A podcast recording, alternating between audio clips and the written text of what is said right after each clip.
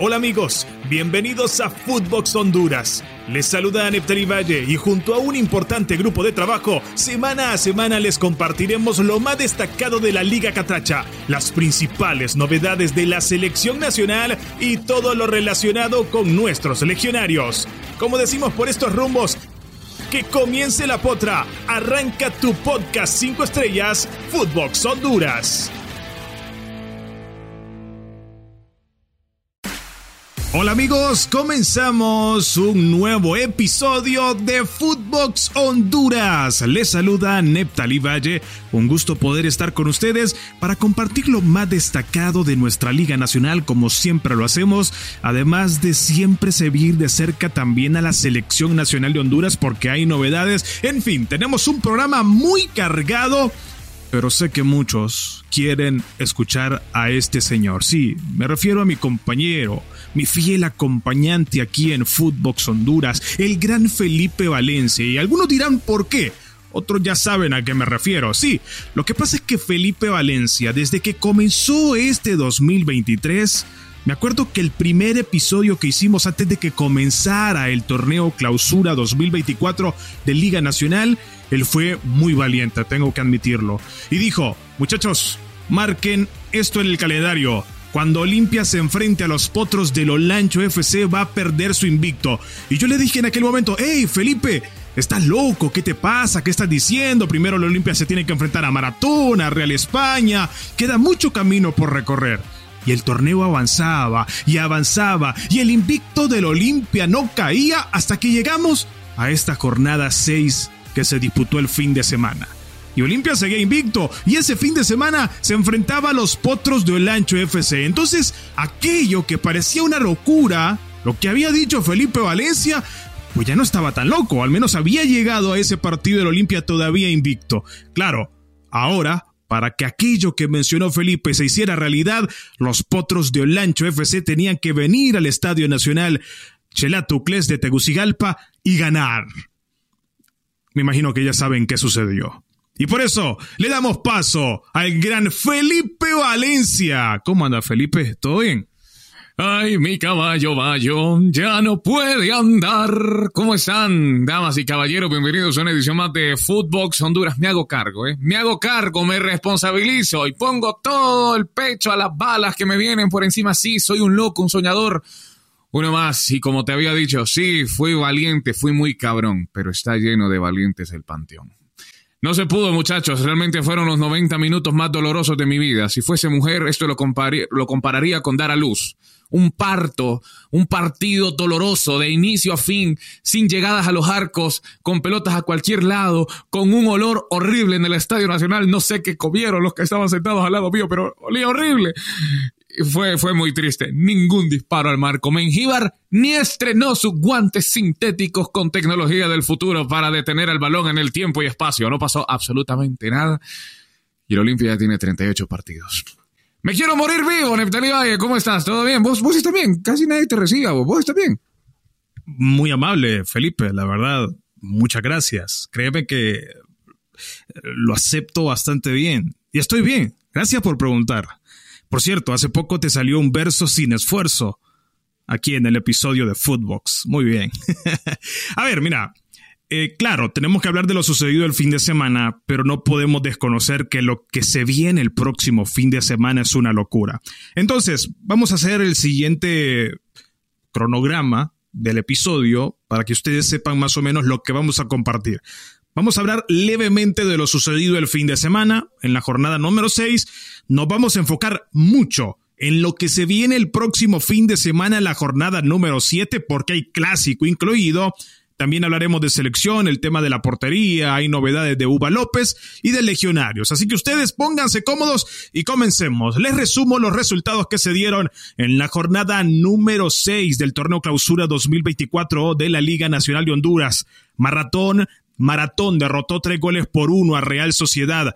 Victoria empató 2 a 2 ante Real España. Olimpia, ya lo comentábamos, se mantiene invicto tras empatar 0 por 0 ante Olancho FC. Los Lobos de la UPNFM cayeron como locales 0-2 ante Motagua y Génesis venció por la mínima diferencia al Vida en Comayagua. Esos son los resultados que se registraron en la jornada 6 de este campeonato. Felipe Maratón, más allá de que dejó mucho que desear cuando se enfrentó a Motagua. Bueno, volvió a ganar y parece que va a ser un equipo al menos incómodo, que va a estar ahí peleando por posiciones importantes. En este momento incluso comparte el liderato con Motagua del campeonato. Bueno, la Tota Medina creo que ha comenzado una solicitud en change.org para que todo el campeonato se juegue en San Pedro Sula, porque allá son una combinación extraña entre el Barcelona de Luis Enrique y el Liverpool de Jorgen Klopp 2018. ¿Cómo ataca el maratón del Yankee Rosenthal? Parece que ha encontrado todos los túneles subterráneos para teletransportar el balón de defensa-ataque de manera inmediata. Le hizo siete al Vida, le hizo tres a Génesis, le hizo tres a los Lobos y ahora le hizo tres a la Real Sociedad, todo eso en el Yankel. Deslúcido maratón solamente fuera de su estadio porque en Comayagua empató contra Olimpia y en Tegucigalpa cae frente a Motagua. Impresionante la mandíbula, impresionante la respuesta. Cuando veíamos el once titular, que por cierto se lo entregaron mal a las radios y televisoras, decían que habían titulares que no estaban y vos decías, ¿qué cambiado miro a Damián Ramírez? Sí, lo miro muy alto y cambió de número además, ¿eh? decías. Y no, nada que ver, salió Maxi Pérez, salieron otros jugadores bastante jugadores Jugó Jason Contreras, además, como lateral diestro, dándole descanso a Félix Crisanto. Y un maratón que se ve sorprendido por lo que yo mencioné en mi relato, como un gol de otra liga, de otro planeta, de otra dimensión, lo que hizo Kevin Matí, Kevin Marín, que le pega desde tres cuartos de cancha un obús, que porque hay que hacerlo así o no le rompes nunca el arco a Zamudio. Había sido un golazo del equipo de JJ López que ya suma tres derrotas consecutivas luego de haber iniciado. Mira cómo es este equipo bipolar. Arrancó ganando tres continuos y ahora tiene tres derrotas seguidas. Es, es impresionante. O ganamos o perdemos, nada empatar. Así que Maratón me gustó, me gustó lo que hizo Damín Ramírez, Alexi Vega, máximo goleador del campeonato con cinco goles. Así que su llamado a la selección ahora más justificado que nunca. Y bueno, un maratón que, como te digo, debería ser ya la solicitud en change.org para que todo el campeonato se juegue en el Yankel Rosenthal. Lamentablemente no es así para maratón. Y lo digo de esa manera porque hay que admitirlo. Cuando Maratón visita al Olimpia y al Motagua en Tegucigalpa principalmente, la realidad es que le cuesta mucho. Y si quieres ser campeón, tenés que adaptarte a venir a competir a Tegucigalpa. Porque, repito, le cuesta demasiado y no debería ser el caso. Aún hay espacio para trabajar y encarar esos partidos que quizás lleguen en el futuro para el conjunto verdolaga. Entonces, el maratón es líder por tema de diferencia de goles. Ah, está empatado con puntos, con Motagua, que llegó a 13. Un Motagua que ganó en Choluteca 0-2 ante los Lobos de la UPN. Ya Parece que se encendió Agustina Osmendi, marcó dos goles, uno de penal y otro por vía de jugada, además de que debutó Román Rubilio Castillo, ingresó de cambio en el segundo tiempo. ¿Qué te parece Motagua? Ojo, háblame del partido, no me hables de lo que se viene porque ya no vamos a meter de lleno en ese clásico. Al minuto 73 de partido, yo decía, agárrate, agárrate, bienvenido fútbol. Hace dos meses jugó su último partido en China. Hoy regresa Román Rubilio Castillo, máximo goleador de la historia de Motagua, tercer máximo goleador de la Liga Hondureña. Bueno, ahora cuarto máximo goleador de la historia de la Liga Hondureña. Regresó Rubilio Castillo, decía, va a salir, va a presionar, va a morder trotando, trotando, trotecito, trotecito, muy como cuando te metes al gimnasio en enero después de la comida de diciembre, muy despacito lo vi a Rubilo Castillo. Me preocupa con todo y que la pudo mandar a embocar la primera pelota que tuvo. Eh, Motagua muy bien. La buena noticia para Motagua es que Luis Vega está en su prime, está jugando a un nivel que me hace decir, es Luis Vega tres de defensas hondureños históricos del Motagua, Bank and Chat, está jugando un nivel impresionante. Jason Mejía con una asistencia más, desbordando le sale todo. Walter Colocho Martínez parece que le vino bien la llegada de Drupi, porque más allá de que el argentino no juega, lo ha hecho mejorar, lo ha obligado a mejorar a Colocho Martínez. Juan Ángel Delgado siempre de 10, Perrita Castellano jugando bastante bien, mordiendo a todos los lobos. Y bueno, en un todo Motagua, la verdad que muy sólido. Jonathan Rusher, el argento más catracho de todos, tuvo que intervenir una vez y lo hizo perfecto ante Jeffrey Macías que le tiró una verdadera bomba. Así que Motagua, todo puntos positivos. Entonces, Maratón y Motagua están en la parte alta. Posteriormente en la tabla tenemos al Olimpia y al Real España, equipos que también están empatados en puntos con 10 unidades cada uno. ¿Qué me podés contar así rapidito tanto de Olimpia como de Real España? Real España empató como visitante 2 a 2 ante el Victoria y Olimpia, ya lo mencionábamos al inicio de este episodio, que empató 0-0 contra Olancho FC. Es divertido porque los dos están invictos, pero viven situaciones mediáticas muy diferentes. Mientras que de Olimpia se habla de, bueno, Olimpia que aburre, pero nadie le puede ganar, es invencible, te gana con la camisa, no le puedes hacer gol, llegas al área y te comenzás a sentir mareado cuando ves de cara a cara a Mengíbar. 0 a 0. Olimpia, tranquilo, más allá, neta, de que este partido nos deja una nueva expulsión de Pedro Antonio Troglio en un reclamo fuerte al cuarto árbitro, que era Nelson Salgado, si no estoy mal, se van a las palabras, le dice, ¿por qué? ¿Por qué? ¿Por qué me quieres? ¿Por qué no me pitas la falta? ¿Qué, qué haces, amigo? Y lo termina expulsando el árbitro y también Carlitos Pineda, que se fue expulsado. Por ahí ya entendemos por qué no jugó Jonathan Paz, e hicieron ingresar antes a Andrea Orellana, es porque Olimpia estaba buscando eh, que no le suspendieran a más jugadores. Estoy entendido que estaba una amarilla también Julián Martínez de perder su siguiente partido, así que estaba por ahí ese tema. Y de más allá de ello, hizo ingresar a Chirinos, hizo ingresar a Edwin Rodríguez y el partido fue el mismo. Aburrido y doloroso para mí que yo eh, me quería morir vivo, te lo juro. Cada vez que miraba a Potros atacar me quería morir vivo. ¿Qué le hicieron a mi caballo? Miren cómo masacraron a mi muchacho, dijo alguna vez el padrino cuando vio la cabeza de su caballo en la cama. Algo así sentí. Sentí que, que, ya no es el equipo de antes. Y en el caso de Real España, eh, no lo quiero decir, pero tengo que decir, resiente mucho la ausencia de Búa López. Pero yo eh, deja cada vez más en claro por qué es el arquero suplente de Real España. Ok, perfecto. Cerremos entonces el capítulo de lo que dejó esta jornada número 6 en la Liga Nacional. Les repito rápidamente cómo queda la tabla de posiciones de este torneo clausura por ahora. Maratón líder con 13 puntos, mejor diferencia de goles que Motagua que también tiene 13 unidades en el segundo lugar. Le sigue Olimpia con 10 puntos y Real España también con 10 puntos. En el quinto puesto Real Sociedad con 9 y en el sexto lugar está Génesis con 8 puntos. Estos son los equipos que clasificarían en caso de que el torneo terminara en este momento. Recordemos que son los seis primeros lugares los que clasifican a la pelea por el título. Con respecto a la lucha por no perder la categoría, pues la situación queda de la siguiente manera tras los resultados que tuvimos esta, este fin de semana, o sea, la derrota del Vida, la derrota de UPN y el empate del Victoria. En este momento, el último lugar de esa tabla acumulada es el Victoria con 19 puntos, o sea que descendería si es que la temporada terminara hoy, pero sabemos que todavía hay camino por recorrer. El tema es que solo un punto de diferencia lo separan de los Lobos de la UPN FM que tienen 20 y el Vida está en el octavo lugar de esa tabla acumulada con 23 puntos. Así está el asunto en la Liga Catracha. Ahora vámonos a la jornada número 7. Hablemos de lo que se viene el fin de semana porque tiene partidos exquisitos para los amantes del fútbol, porque hay mucho en juego. Y ya que estaba hablando de ese asunto de la permanencia, escuchen bien este detalle.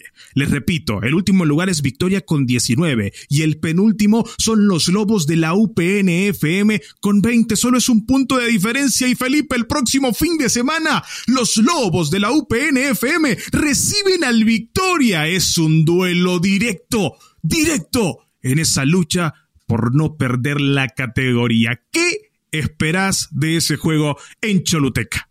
Primero, que no me aburra como el Olancho ante Olimpia. Segundo, creo que va a ser un duelo de dientes apretados. Salomón Nazar, con el equipo con el que se hizo un nombre en Liga Nacional, y con el Victoria, que es el segundo equipo que le ha hecho un nombre en Liga Nacional al Doctor, va a tener que descender a uno de los dos y creo que el partido pasa por él y no por Primitivo Maradiaga. Ahora me explico. Primitivo Maradiaga ha jugado lo mismo independientemente del rival. Le pusieron enfrente a Motagua, jugó a salir tocando. Le pusieron a Maratón, salió a tocar la pelota. Le pusieron a Real España, tocó la pelota. A veces le sale bien, a veces le sale mal. A veces le sale bien como contra vida y a veces le sale terrible como contra el conjunto azul profundo. Pero el caso de Victoria es muy particular, porque no ha conseguido ganar ni un bendito partido. Perdió contra el Vida, que no tenía entrenador, que no tenían fichajes, que no tenían sueldos a tiempo, que no tenían nada, no tenían nada, y con todo y eso le ganaron al, al, al Victoria, los del Vida, incluso con un gol mal anulado. Si es que tuvo que haber terminado 2 a 0 esto. Lo del Victoria es un desastre y me entristece mucho porque trajeron a Virus Martínez, trajeron a Brian Calabrese, trajeron a Eleazar Rodríguez, trajeron a Alan Vanegas y trajeron a Fabricio Galindo, etcétera, etcétera, etcétera. Y parece que es el equipo que no pudo fichar a nadie el Victoria. Juega muy mal este equipo, más allá de que empató contra Real España, que Real España dejó de hacer muchas cosas en el partido. Me preocupa, honestamente. La Jaiba Brava tiene todos los boletos en su mano. Si esto fuera una rifa de 10 boletos, el Victoria tiene 6 en la mano para llevarse el boleto directo a la segunda división. Mientras que Lobos, con Primitivo Maredega, juega lo mismo, pero tiene estas cosas el fútbol que a veces no le sale, no termina por encontrarse en el campo.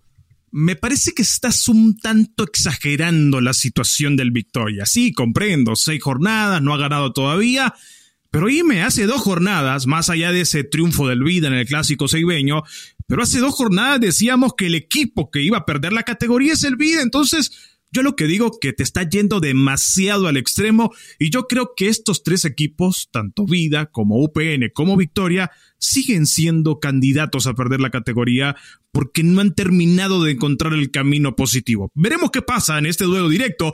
Si lo gana UPN, se aleja a cuatro puntos del Victoria y vaya quedaría un golpe en la mesa, pero todavía quedaría camino por recorrer. Por cierto, en este fin de semana el Vida va a jugar como local ante Real Sociedad con la obligación de ganar para intentar alejarse más en esa tabla acumulada. Pero bien, vámonos ahora con los clásicos. Hablemos de los clásicos y comencemos en la ciudad industrial de Honduras, el clásico sanpedrano que se nos viene, el juego entre Real España y Maratón a disputarse este próximo fin de semana. Maratón es líder con 13 puntos y Real España está en el cuarto lugar con 10. Si Real España gana, empataría en puntos al Maratón y al Motagua. Esto en la previa, claro, a espera de lo que pueda suceder el fin de semana pero a ver, Felipe, contame, ¿qué esperás de este clásico sanpedrano? ¿Podrá Real España derrotar a Maratón? No se juega en el Yankel Rosenthal, se va a jugar en el Olímpico.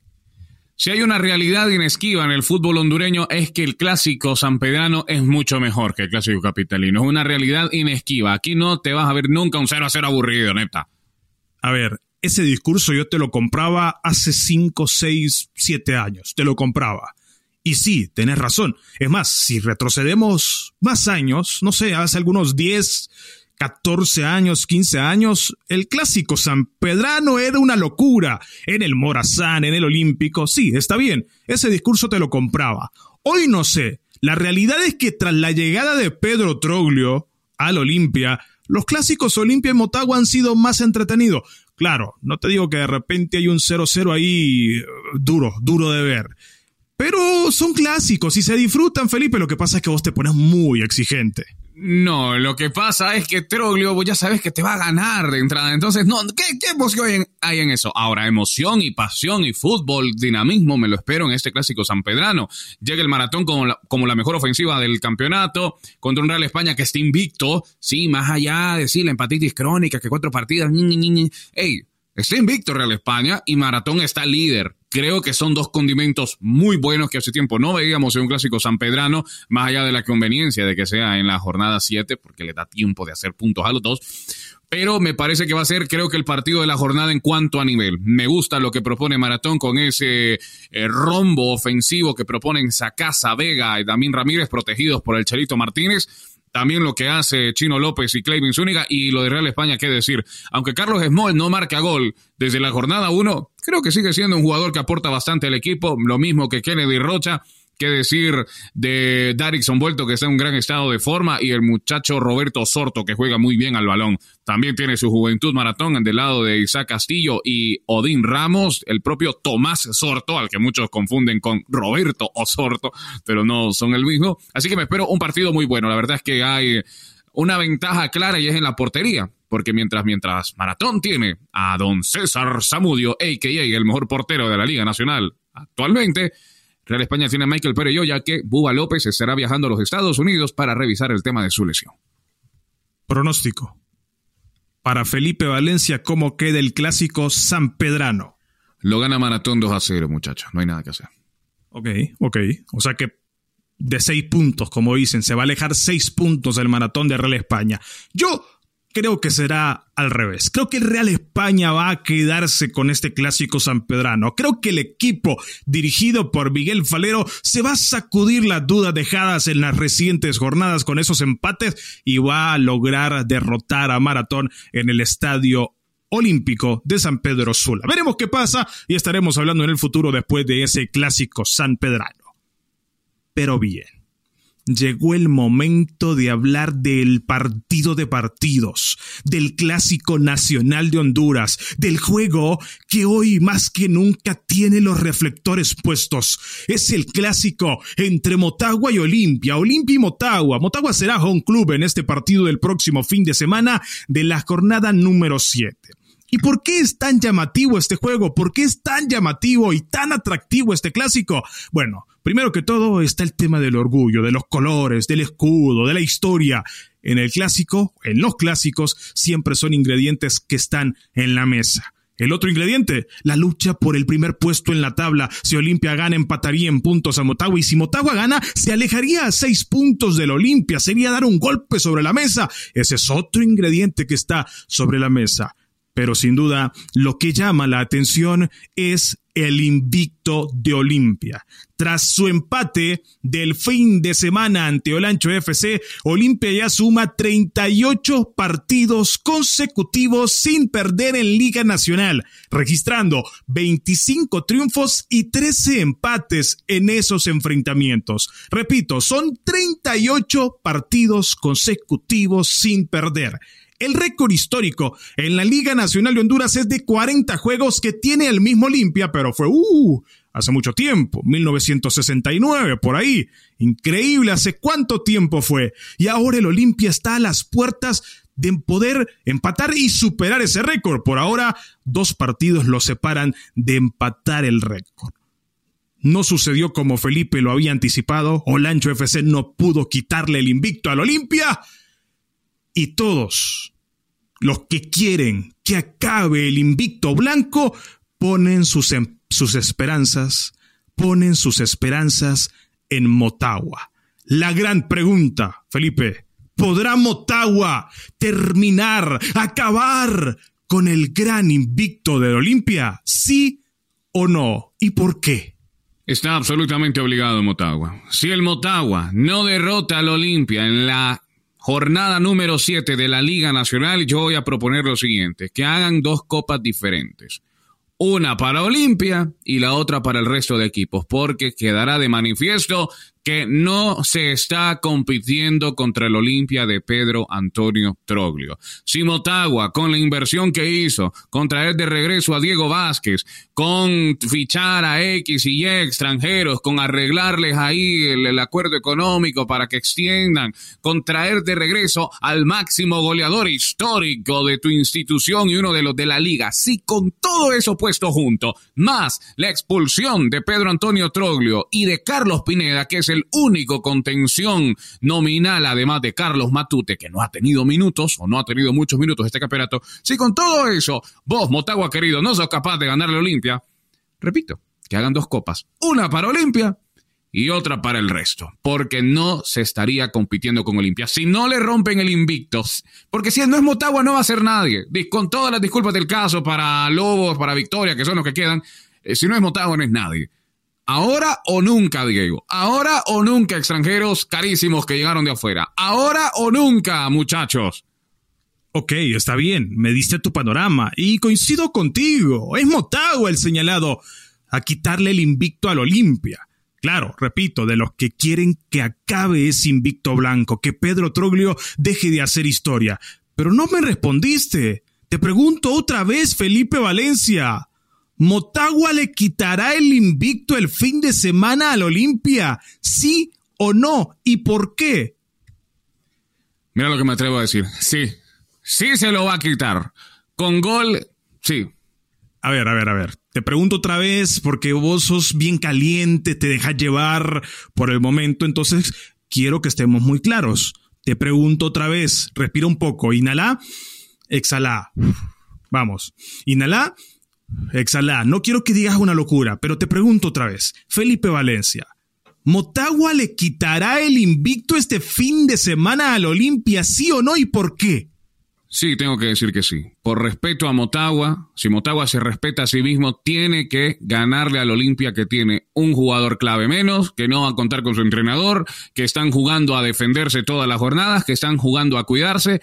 Por respeto a lo que es Motagua, tiene que quitarle el invicto. Yo creo que sí lo va a hacer. Ya regresó Agustín Ausmendi, se tiene que sacudir esos cuatro partidos sin hacerle gol a Olimpia con la camisa de Motagua.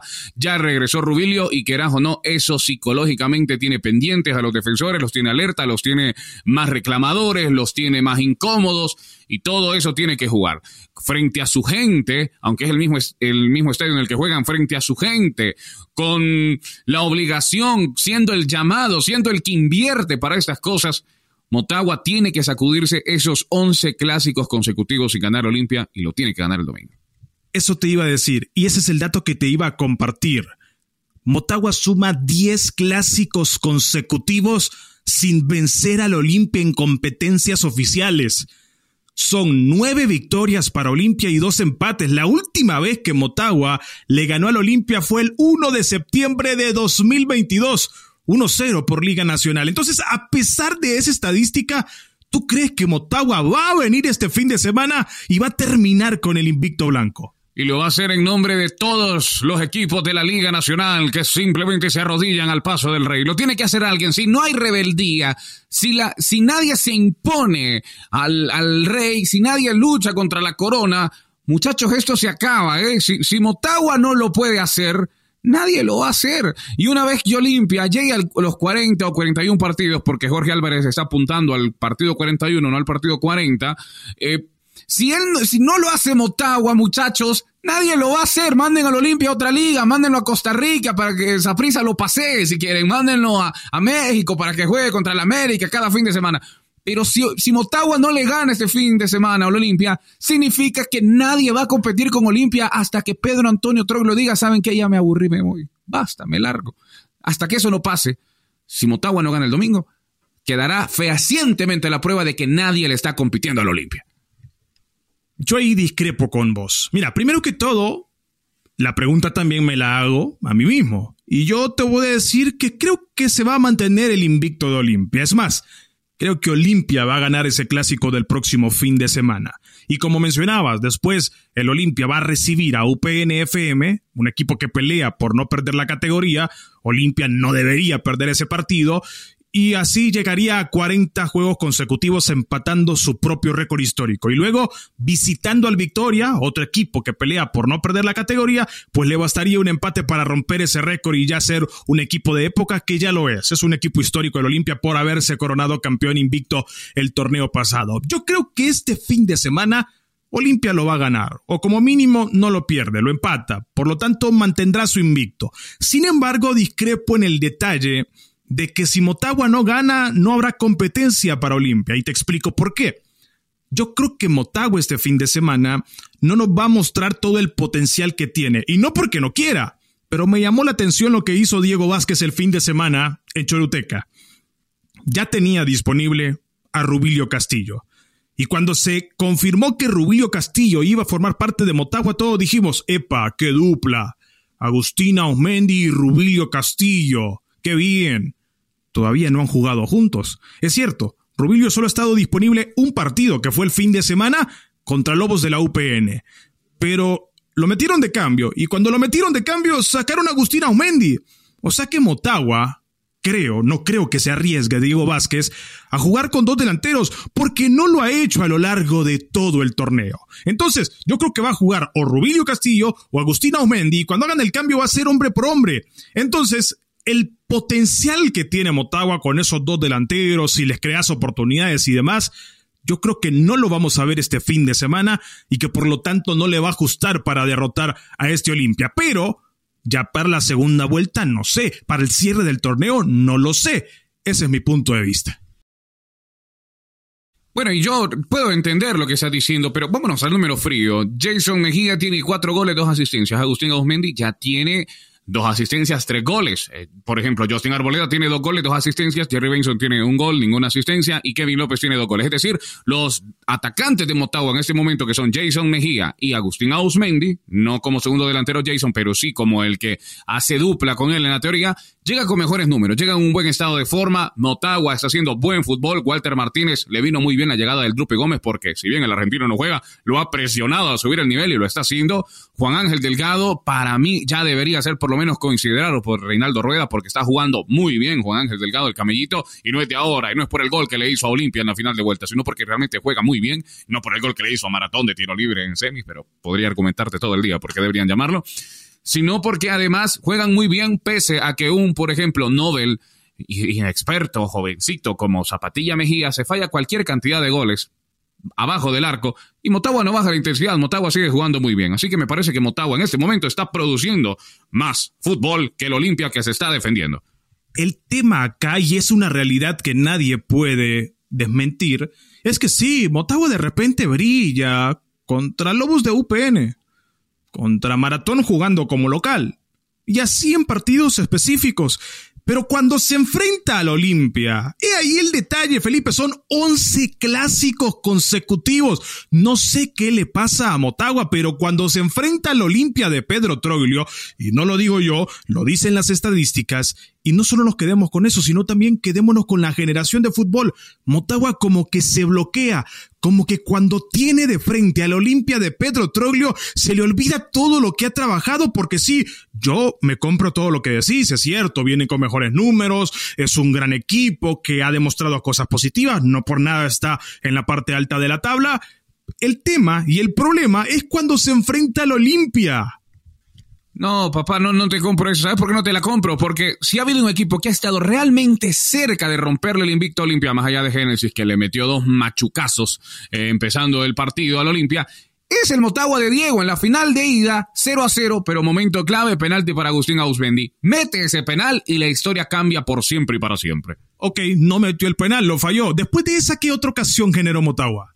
Las mismas que Olimpia. Técnicamente nada. Espérate, espérate. ¿Y sabes qué? En la final de vuelta, ¿quién se fue ganando al medio tiempo? Se fue ganando Motagua y tuvo a nada el Camellito Delgado, porque la quiso definir como Messi, pero se acordó en el último instante que es Camellito Delgado, la quiso globear. Motagua estuvo cerca del 2 a 0, neta. Estuvo cerca, es cierto, estuvo cerca, pero ¿cómo fue esa jugada del Camellito? Fue un contragolpe, ¿no? ¿Y por qué fue un contragolpe? Porque Motagua, después de haber conseguido el 1-0, se fue replegando poco a poco. Y sí, el plan parece que estaba funcionando, porque no solo generó esa en esa final de vuelta, sino que generó otras jugadas. No fue efectivo y lo terminó pagando. Pero bien, veremos qué pasa, Felipe. Vos decís que Motagua termina con el invicto de Olimpia. Yo sinceramente creo que no será así. Creo que Olimpia no va a perder este próximo fin de semana y creo que este Olimpia de Pedro Troglio va a romper el récord histórico que pertenece a ellos mismos de juegos invictos en la Liga Nacional de Honduras. Bien, ya para ir cerrando este episodio de Footbox Honduras, comentar lo que señalabas hace poco con respecto a Buba López. Viajó a Estados Unidos, ya viajó junto al médico de la Selección Nacional de Honduras a una clínica en Estados Unidos para ver el tema de su lesión. ¿Por qué? Porque es duda. Es duda en el Real España y es duda en la Selección Nacional de Honduras. Y el señor Reinaldo Rueda tiene que tener claro ese panorama pensando en el juego contra Costa Rica. ¿Por qué? Porque ya sabemos que para ese juego contra Costa Rica, donde la selección de Honduras se juega la clasificación a la Copa América, para ese juego Honduras no podrá contar con quien venía siendo el portero titular, Edric Menquíbar. Esto por suspensión. Y el siguiente en la lista supuestamente es Luis Buba López, pero tiene una lesión y no sabemos si va a llegar a ese partido o si de repente ya va a estar recuperado, pero quizás con pocos días de actividad, o sea, fuera de ritmo. Entonces, ¿quién es el siguiente en la lista? Si no está disponible Edric Mekíbar por suspensión y si Búa López no llega a estar por el tema de la lesión, ¿quién debería ser para Felipe Valencia el portero titular contra Costa Rica? Costa Rica. No nos engañemos, muchachos. Amigos de Costa Rica, abrazo grande para la afición de Liga Deportiva Alajuelense. Los quiero mucho, pero de lo único que se van a acordar de ustedes, muchachos, es de cómo Jonathan Ruggier, sí, el portero al que ustedes disque humillaron con cinco goles en el Alejandro Morera Soto, ese portero le va a decir en sus caras, yo voy a la Copa América y ustedes no. Porque tiene 31 días Búa López para recuperarse y no lo va a lograr. Ya basta, no vendamos más humo. No va a estar listo y va a jugar el arquero de Motagua. Y les digo, Acuérdense de esa cara. Jonathan Ruggier va a ser el arquero de la selección nacional frente a Costa Rica. Bien, ahí está el punto de vista de Felipe Valencia con respecto a quién debería ser el portero. Fíjate que yo, si colocan a Ruggier, bien, perfecto. Pero si también colocan a Harold Fonseca, bien. Creo que cualquiera de los dos no habría inconvenientes. Lo de Ruggier, a ver, creo que sería mucho peso para él. Sí, es cierto, ya es un jugador experimentado, con muchos años, pero sería su primera experiencia en selección. Este portero argentino naturalizado hondureño. Sería su primera experiencia y te imaginas la presión. Por eso a mí me pareció una locura lo que hizo Reinaldo Rueda en el partido contra Islandia, que le dio minutos a Marlon Licona. Si quería darle 45 minutos a un portero, tenías que dárselo a ese portero que perfilaba para poder tener minutos. Y sí, le dio 45 minutos a Búa López y 45 minutos a Marlon Licona. Se los tuvo que haber dado o a Jonathan Ruggier, que en ese momento ni siquiera fue considerado, o a Carol Fonseca. Pero no, optó por dárselos a Marlon Licona, que créanme, no va a estar contra los ticos. Yo lo que creo es que Reinaldo Rueda vio el partido que Honduras perdió 2 a 1 frente a Curazao en San Pedro Sula. ¿Te acuerdas quién fue el portero? Harold Fonseca. Que yo creo que lo vio y dijo, mm, ¿sabes qué? Sí, gracias, te agradece la intención, tenés 30 años, pero no, no gracias, realmente no gracias. Prefiero que juegue Jonathan. Bueno, yo con cualquiera de los dos que juegue, la verdad, estoy tranquilo. Al final sabemos que es un trabajo colectivo, pero sí sabemos que Honduras presenta diferentes bajas. Denis Maldonado, qué bien que Luis Vega se está recuperando, parece que se perfila para ser titular en ese duelo. No va a estar Joseph Rosales, no va a estar Anthony el Choco Lozano, entonces Reinaldo Rueda tendrá que meter mano. Pero bien, Habrá espacio para hablar más en la previa de ese juego contra los ticos. Nosotros hemos llegado al final de este episodio de Footbox Honduras con ese fin de semana espectacular que se viene con clásicos incluidos. Ya dimos nuestro punto de vista. Estaremos hablando en el futuro, en próximos episodios, sobre qué dejan estos clásicos y si sobre el invicto del Olimpia se mantiene o de una vez por todas cae en el fútbol catracho. Felipe Valencia, muchas gracias. Abrazo de gol para todos, muchachos. Abrazo y mis condolencias para todos los potro hermanos que como yo creímos, creímos, creímos y quedamos creyendo mal. Abrazo para todos, amigos de Footbox. Nos vemos y nos escuchamos en la próxima. Ha sido un gusto estar con ustedes. Será hasta la próxima. La potra ha terminado. Esto fue Footbox Honduras, un podcast 5 estrellas dedicado por completo al fútbol hondureño. Los esperamos en una futura oportunidad y mientras eso sucede, bueno, que el balón siga haciendo palpitar el corazón de todos ustedes, amantes del fútbol. Hasta entonces.